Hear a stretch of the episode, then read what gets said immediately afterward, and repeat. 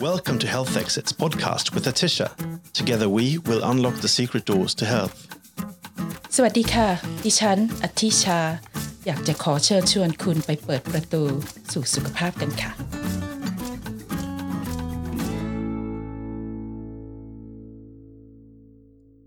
คุณว่าไหมว่าดวงตาของคนเราน่ะ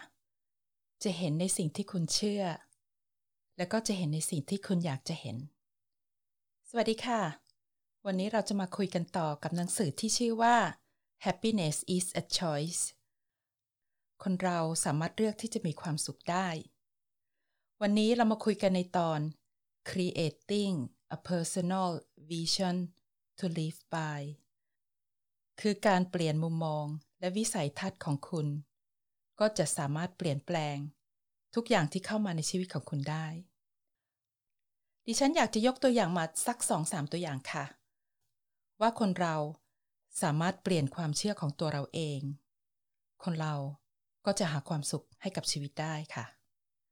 เราไปฟังเรื่องแรกกันเลยค่ะ คุณโรเบิร์ตอายุ 56 ปี เขาแต่งงานและก็มีลูกและก็มีหลานแล้ว เขาเป็นคนที่จริงจังมากมายกับชีวิตเลยค่ะ เขาเป็นคนที่อยู่ในโลกแห่งความเป็นจริงตลอดเวลา ไม่มีการยืดหยุ่น จะไม่มีความเพ้อฝันในโลกของเขา ทุกอย่างจะต้องมีสาระค่ะ เขาเป็นคนที่ไม่โรแมนติก ถึงแม้ว่า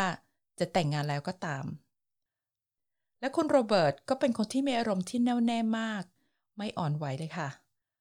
เขาเป็นคนที่ตรงไปตรงมามากๆ และไม่มีการอ้อมค้อมในการสนทนา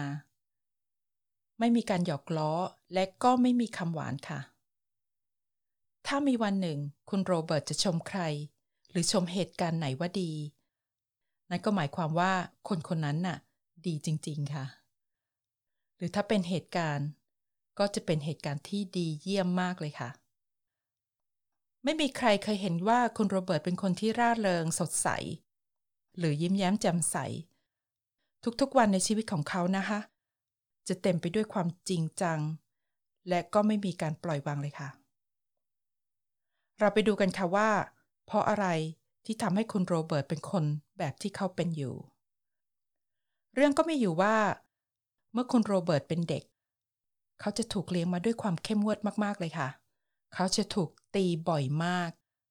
เมื่อพ่อแม่เคี่ยนตีหรือทำโทษเขานะคะ พ่อแม่ก็จะบอกกับเขาเสมอๆว่า พวกเขาน่ะทำไปด้วยความรักและความหวังดี เมื่อเหตุการณ์นี้เกิดขึ้นบ่อยๆ และก็ซ้ำๆกัน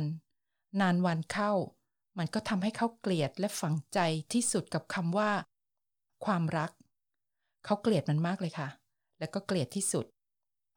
กับโลกที่เต็มไปด้วยความรักของพ่อของแม่เขา ที่มีแต่การลงโทษด้วยการเคี่ยนตี และนั่นก็เป็นเหตุ ที่ทำให้เขาไม่เคยใช้คำว่ารัก เลยแม้แต่ครั้งเดียวค่ะ และเมื่อคุณโรเบิร์ตโตเป็นผู้ใหญ่ขึ้นจนอายุย่างเข้า 56 ปี เขาก็ได้ค้นพบอะไรบางอย่าง ที่เขาไม่เคยคิดมาก่อนเลยค่ะว่า มันจะเป็นไปได้ มันเกิดขึ้นในขณะที่เขาเข้าไปฟังสัมมนา เป็นการสัมมนาเรื่องของความรักค่ะ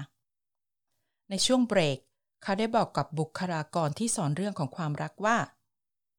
ในหัวของเขาน่ะ เขาเคยคิดเสมอว่าความรัก หมายถึงความเจ็บปวด แต่ในวันนี้ในคลาสสัมมนา ผู้เข้าร่วมสัมมนาแต่ละคน ได้ให้คำนิยามคำว่าความรักที่แตกต่างกันออกไป บางคนก็บอกว่า ความรักคือความทุกข์บ้าง บางคนก็บอกว่า ความรักคือความสุขบ้าง เขาก็เลยคิดว่าคำว่าความรักอะ่ะ มันเป็นเพียงคำคำหนึ่งเท่านั้น แล้วแต่ว่า ใครจะตีความหมายของมันว่าอะไรสำหรับพ่อแม่ของเขานะคะ ความรัก อาจจะหมายความว่า การลงโทษ และการตี คือความปรารถนาดีกับลูกของตัวเอง แต่สำหรับคนอื่นๆ ความรักอาจจะมีความหมายต่างออกไปค่ะ มันอาจจะเป็นความทุกข์หรือความสุขก็ได้ทั้งนั้น ดังนั้น หลังจาก 56 ปี คุณโรเบิร์ตก็ฉุกคิดขึ้นได้ว่า นิยามของคำว่ารัก มันก็อยู่กับคนที่ใช้คำคำนั้นนั่นเอง เขาจะต้องลืมให้ได้ กับคำว่าเจ็บปวดที่ฝังหัวเข้ามา เป็นเวลาถึง 56 ปีเต็มๆ เขาจะต้องเปลี่ยนมุมมองใหม่ และเขาก็เริ่มเห็นความหมายของคำว่ารัก ในแบบฉบับของเขาในวันนี้เองค่ะ เมื่อทุกคนกลับเข้าห้องสัมมนาอีกครั้งหนึ่งนะคะ แต่ละคนก็ได้อธิบายอย่างตั้งอกตั้งใจ กับนิยามของคำว่ารัก ของตัวเองให้กันและกันฟัง และเมื่อมาถึงตาของคุณโรเบิร์ตเขาก็เล่าว่า ว่าเขาไม่เคยชอบคำว่ารักเลย อาจจะเรียกได้ว่าขยาดมากกว่า เพราะทุกครั้งที่พ่อแม่บอกว่ารักเขา ก็คือเวลาที่เขาถูกทำโทษ มันทำให้เขาฝังหัว มาตั้งแต่เด็กแต่เล็กว่า ความรักคือความเจ็บปวดแต่วันนี้ เขาพยายามที่จะให้คำนิยามของคำว่ารักใหม่ ในแบบฉบับของเขาเองค่ะ จากนั้นคุณโรเบิร์ตก็หันหน้าไปหาภรรยาของเขาค่ะ ซึ่งก็เข้าร่วมสัมมนาด้วยกันในวันนั้น เขาเอื้อมมือออกไป แล้วก็จับมือภรรยาด้วยท่าทางที่อ่อนโยน อย่างที่ไม่เคยเป็นมาก่อน เขายิ้ม และก็เริ่มปากสัน่นเพราะมันเป็นอะไรที่เขาไม่เคยชินเลยค่ะ และก็พูดขึ้นด้วยน้ำเสียงที่ไพเราะและนุ่มนวลว่า ผมรักคุณนะ ภรรยาของเขาน้ำตาไหลเลยค่ะ ตั้งแต่ที่พวกเขาแต่งงานกันมา มากกว่า 36 ปี เธอไม่เคยได้ยินคำว่ารัก จากปากสามีของเธอเลย จนกระทั่งถึงวันนี้คุณรู้ไหมคะว่า คนเราสามารถเปลี่ยนแปลงตัวเองของเราได้ ไม่ว่าจะเป็นการดำเนินชีวิตประจำวัน เราสามารถที่จะเปลี่ยนความคิดของเราได้ คนเราไม่จำเป็นที่จะต้องคิดเหมือนเหมือนกับคนอื่นค่ะ เพื่อที่จะสามารถเข้ากับทุกคนได้ แต่ในทางกลับกัน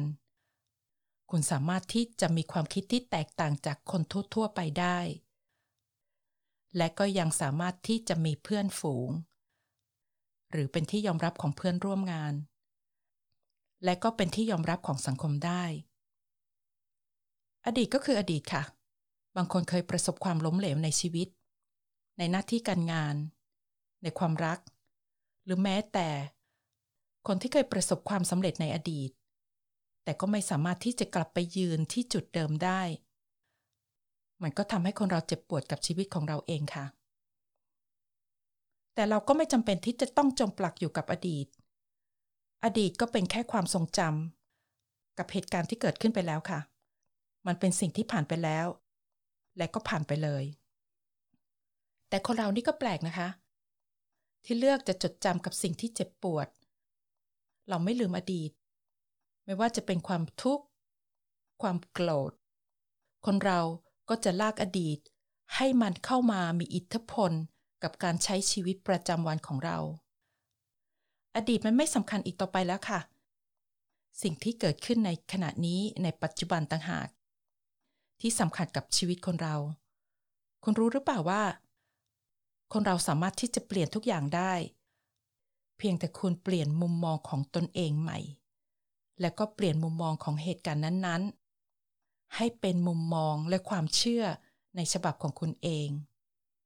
ก็เหมือนกับคุณโรเบิร์ตนั่นแหละค่ะ ที่จมปลักอยู่กับความเชื่อที่ว่า ความรักคือความเจ็บปวด แต่เมื่อเขาเปลี่ยนมุมมองของเขา เขาก็พบกับความรัก ในรูปแบบของเขาเอง แล้วก็ทำให้คนรอบข้าง อย่างภรรยาของเขา มีความสุขไปด้วย และก็เป็นการปลดปล่อยความเจ็บปวดที่เขาสะสมมาตลอดชีวิตค่ะ ต่อไปค่ะ เรามาดูกันอีกตัวอย่างหนึ่งนะคะ คุณแมรี่เพิ่งฉลองวันเกิดครบ 37 ปีของเธอ คุณแมรี่มีความโกรธและความทุกข์ที่ติดตามเธอมาตั้งแต่เด็กๆค่ะ เธอพยายามที่จะลืม และอยากจะปลดปล่อยและทิ้งมันไป เพื่อที่จะได้ใช้ชีวิตให้มีความสุขกับโลกปัจจุบัน เรื่องก็มีอยู่ว่า แม่ของเธอตอนเป็นสาวๆ ถูกข่มขืนใจทางเพศ แม่ของคุณแมรี่ ถูกทำลายร่างกายอย่างรุนแรงเลยค่ะ แต่แม่ก็ไม่ได้แจ้งความ และแม่ของเธอก็ตั้งท้อง และต่อมา ก็คลอดลูก ที่เกิดจากการข่มขืน ออกมาเป็นเด็กผู้หญิงคนหนึ่ง และเด็กคนนั้นก็คือคนแมรี่นั่นเอง และเมื่อเวลาผ่านไป 37 ปี กับการที่มีความทุกข์กับความหลังของเธอ มันทำให้คุณแมรี่ อยากที่จะจบความทุกข์นี้ลง คุณแมรี่แต่งงานและมีความสุขกับครอบครัว เธอมีลูกชายที่น่ารักสองคน และมีหน้าที่การงานที่เพียบพร้อม แต่ความโกรธที่แทะกินเธอมาตลอดนี่สิกับภาพของปีศาจร้าย ที่ทำร้ายแม่ของเธอ ที่คอยมาหลอกมาหลอนเธอตลอดเวลา คุณแมรี่ ไม่เคยเห็นหน้าผู้ชายคนนี้เลยแม้แต่ครั้งเดียวค่ะ เธอได้ไต่ตรองดูว่า ความแค้นและความเกลียดชังในตัวของผู้ชายคนนี้มันได้เพิ่มขึ้นทุกๆปี มันได้มาทำร้ายชีวิตของเธอ และถ้าเธอไม่ทำอะไรสักอย่างหนึ่งเธอก็จะใช้ชีวิตต่อไปโดยไม่มีความสุข เธออยากที่จะสละความเจ็บปวด และปมนี้ออกไปจากชีวิตของเธอให้เร็วที่สุดค่ะ นานวันขึ้น ความเจ็บปวดและความโกรธก็ทวีคูณขึ้นเป็นสองเท่า ประการแรก คุณแมรี่เจ็บปวดมากนัก กับเรื่องของแม่ที่ถูกข่มขืน เธอไม่ได้เกิดมาจากความรักของพ่อแม่ เธอเกิดมาจากความรุนแรง เธอได้อาฆาตกับคนที่ทำร้ายแม่ของเธอ สองอย่างนี้เมื่อรวมเข้ากัน ความเครียดแค้นก็ได้จุดประกายไฟในหัวของเธอวันแล้ววันเล่าค่ะ เธอมีความเกลียดและความโกรธสะสม จนมันจะระเบิดออกมาเมื่อไหร่ก็ได้ คุณแมรี่ไม่อยากที่จะป่วยทางจิต และทางใจอีกต่อไป ดังนั้น เธอจึงตัดสินใจ อยากที่จะล้มล้างปมนี้ออกไปจากชีวิตของเธอ คุณแมรี่ อยากจะเจอผู้ชายคนนี้ค่ะ คนที่ทำร้ายแม่ของเธอ คนที่เรียกได้ว่า เป็นพ่อของเธอ ก่อนที่คุณแมรี่จะลงมือทำอะไรลงไป เธอได้ทบทวนแล้ว ทบทวนอีกกับเรื่องที่คาใจ เรื่องของความเจ็บปวดที่เธอมีอยู่ เธอบอกกับตัวเองว่า ถ้าเธอยังคงมองผู้ชายคนนี้เป็นคนที่ชั่วร้าย เธอก็จะไม่สามารถปล่อยวางความเกลียดและความโกรธของเธอได้ ดังนั้น เธอก็ได้ตัดสินใจที่จะพยายามมองผู้ชายคนนี้ใหม่ โดยตัดคำว่า คนชั่วออกไป เธอคิดกับตัวเองว่า มันอาจจะฟังดูงี่เง่ามาก แต่ผู้ชายคนนี้ก็เป็นมนุษย์เหมือนเหมือนกับเธอนั่นเอง ถึงเขาจะเป็นคนที่ชั่วและน่าสังเวช แต่เขาก็เป็นมนุษย์เหมือนอย่างคนทั่ว ๆ ไป เมื่อคุณแมรี่คิดได้เช่นนั้นนะคะ ว่าผู้ชายคนนี้ก็เป็นมนุษย์เดินดินเหมือนกัน และการเป็นมนุษย์ก็เป็นเรื่องธรรมดาว่า ไม่เคยมีใครที่ไม่เคยทำความผิด เมื่อคิดได้อย่างนี้ มันอาจจะช่วยทำให้ความเจ็บปวด และความโกรธของคุณแมรี่เบาลงได้ เธอจะต้องปลดปล่อยมันไปให้ได้ และผลที่ตามมาก็คือ เธออาจจะพบกับความเป็นอิสรภาพทางจิต และก็ความสงบสุขทางใจ และเธอก็ตัดสินใจอย่างแน่วแน่ว่า เธอจะต้องให้อภัย กับผู้ชายคนนี้ให้ได้ แล้วเธอก็ร้องไห้ออกมาอย่างหนัก เหมือนกับว่า ได้ยกภูเขาทั้งลูกออกจากอก คุณแมรี่กับสามีก็ได้วางแผนการกันว่า จะต้องทำอย่างไร ถึงจะสามารถเปลี่ยนชีวิตของคุณแมรี่ ให้มีความสุข ตลอดไปได้สองอาทิตย์ต่อมาค่ะ คุณแมรี่ตัดสินใจอย่างเด็ดเดี่ยว ที่จะบินไปหาผู้ชายคนนี้มันเป็นการเดินทางที่ไกลมาก ไกลจากบ้านของเธอมาก ไกลออกไปในชนบท เมื่อลงจากเครื่องบินแล้ว คุณแมรี่ก็ต้องเช่ารถต่อ เพื่อที่จะขับรถต่อไปยังหมู่บ้าน ในชนบทเล็กๆ เมื่อเธอไปถึงในตัวเมือง คุณแมรี่ก็ได้ยกโทรศัพท์ โทรหาลูกสาวคนเล็กของผู้ชายคนนี้ ลูกสาวที่เกิดจากการแต่งงาน ที่ถูกต้องตามกฎหมายค่ะ คุณแมรี่ได้แนะนำตัวเองทางโทรศัพท์ แต่ก็ไม่ได้พาดพิงถึงเรื่องที่ผู้ชายคนนี้ข่มขืนแม่ของเธอ ลูกสาวของเขาปฏิเสธที่จะให้คุณแมรี่ไปที่บ้าน และพบเจอกับผู้ชายคนนี้คุณแมรี่จึงตอบกลับไปอย่างเด็ดเดี่ยวว่า เธอจะไป และถ้าพวกเขาจะไล่เธอออกจากบ้านก็ได้ เมื่อเธอไปถึงที่นั่น ในที่สุดคุณแมรี่ก็ได้ขับรถมาถึงบ้านเก่าๆหลังเล็กๆ หลังหนึ่ง สีเก่าๆของบ้านกำลังลอกหลุดออกมา หน้าต่างก็เก่าแก่ มีสภาพที่ซอมซ่อ เธอเดินตรงไปตามถนน ที่เปียกแล้วก็เฉอะแฉะ ตรงไปที่ประตูบ้าน แล้วก็พบกับลูกสาวของผู้ชายคนนั้น ยืนกอดอกอยู่บนเฉลียงบ้าน กับหน้าตาที่ไม่พอใจเป็นอย่างมาก แล้วก็พูดด้วยน้ำเสียงที่เยือกเย็นว่า ฉันจะไม่หยุดคุณ และก็มองทุกย่างก้าวของผู้มาเยือน โดยไม่ละสายตา หลังจากที่คุณแมรี่เคาะประตูอยู่หลายครั้ง เสียงของผู้ชายคนหนึ่ง ก็บอกให้เธอเข้าไป เมื่อคุณแมรี่เดินผ่านประตูเข้าไป เธอเห็นโคมไฟเล็กๆ ส่องแสงสลัวสลัวไปทั่วห้อง ในห้องนั้นมีชายแก่ๆคนหนึ่ง นั่งหลังโค้ง และไหลหอดตกลงไปที่หน้าอก ตามความชราภาพของเขา เขานั่งเงียบๆอยู่บนเก้าอี้ไม้ หน้าตาเหี่ยวย่น ดวงตาที่มีสีแดงของเขา จ้องมองมาที่คุณแมรี่อย่างไม่สบายใจแล้วก็ทำท่าเชื้อเชิญให้คุณแมรี่นั่งลง และเขาก็พูดขึ้นด้วยน้ำเสียงกระซิบเบาๆว่า ฉันรู้ว่าหนูเป็นใคร คุณแมรี่เห็นภาพที่ตรงหน้าตัวเอง เขาเป็นเพียงแค่ผู้ชายแก่ๆ และก็กำลังจะตายด้วยโรคมะเร็ง คุณแมรี่เห็นถึงความเจ็บปวดที่เขามีอยู่ ในทุกกิริยาบทที่เขาทำซึ่งมีผลมาจากโรคลายนั่นเอง เขาไม่มีร่องรอยของพูดผีปีศาจ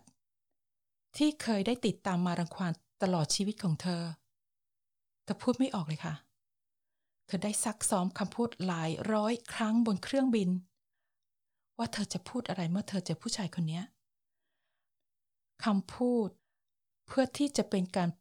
ปลดปล่อยความโกรธและความเจ็บปวดของตัวเอง และในที่สุด คุณแมรี่ ก็พูดออกมา เหมือนกับเสียงกระซิบ เธอพูดออกมาซ้ำๆว่า ฉันยกโทษให้คุณ ฉันยกโทษให้คุณ ผู้ชายคนนั้นพยักหน้าหลายครั้ง แล้วก็มองตรงมาที่เธอ และก็พยายามพูดด้วยเสียงแหบๆว่า พ่อขอโทษ คุณแมรี่ ลุกขึ้นยืนโดยไม่รู้ตัว จากนั้นเธอก็เดินช้าๆ เข้าไปโอบแขน กอดไว้รอบๆตัวของพ่อเธอ เธอให้อภัยพ่อของเธอแล้วอย่างแท้จริงคำขอโทษของพ่อไม่ได้มีความหมายสำหรับเธออีกต่อไปในตอนนี้ แต่มันเป็นนิติใหม่ต่างหาก ที่ทำให้คุณแมรี่ ปลดปล่อยสิ่งที่ทำให้เธอเจ็บปวด มาถึง 37 ปี มีนักจิตวิทยาได้พูดไว้ว่า คนเราสามารถที่จะเลือกที่จะมีความสุขได้ ถ้าเราเลือกที่จะเปลี่ยนมุมมองของตัวเอง มันเป็นเครื่องช่วยในการแก้ปัญหาที่เกิดขึ้นในชีวิต หรือเหตุการณ์ที่ค้างคาใจเราอยู่ บางครั้งคนเราก็สร้างกำแพงชีวิตขึ้น เพื่อที่จะปกป้องตัวเอง หรือเพื่อที่จะปกป้องคนที่เรารัก แต่คนเราจะต้องไม่เป็นเฉลยในความคิดและกับดักของชีวิต ถ้าคนเราสามารถที่จะคิดบวก และก็เปลี่ยนมุมมองของแต่ละสถานการณ์ได้ คนเราก็จะหาทางออกที่สงบเจอ และก็จะมีความสุขกับโรคปัจจุบันค่ะ วันนี้ก็มีเท่านี้นะคะ ก่อนจากกันก็อย่าลืม ดูแลสุขภาพกันนะคะ ไม่ว่าจะเป็นสุขภาพจิต สุขภาพใจ หรือว่าสุขภาพกาย สวัสดีค่ะ Thank you for listening to Health Exits podcast. Health is your best wealth. ขุมทรัพย์ที่เลอค่าที่สุดในชีวิต ก็คือสุขภาพของคุณนั่นเอง กับดิฉันอธิชา อย่าลืมกดไลค์ subscribe และแชร์ กับเพื่อนและคนที่คุณรักนะคะ สวัสดีค่ะ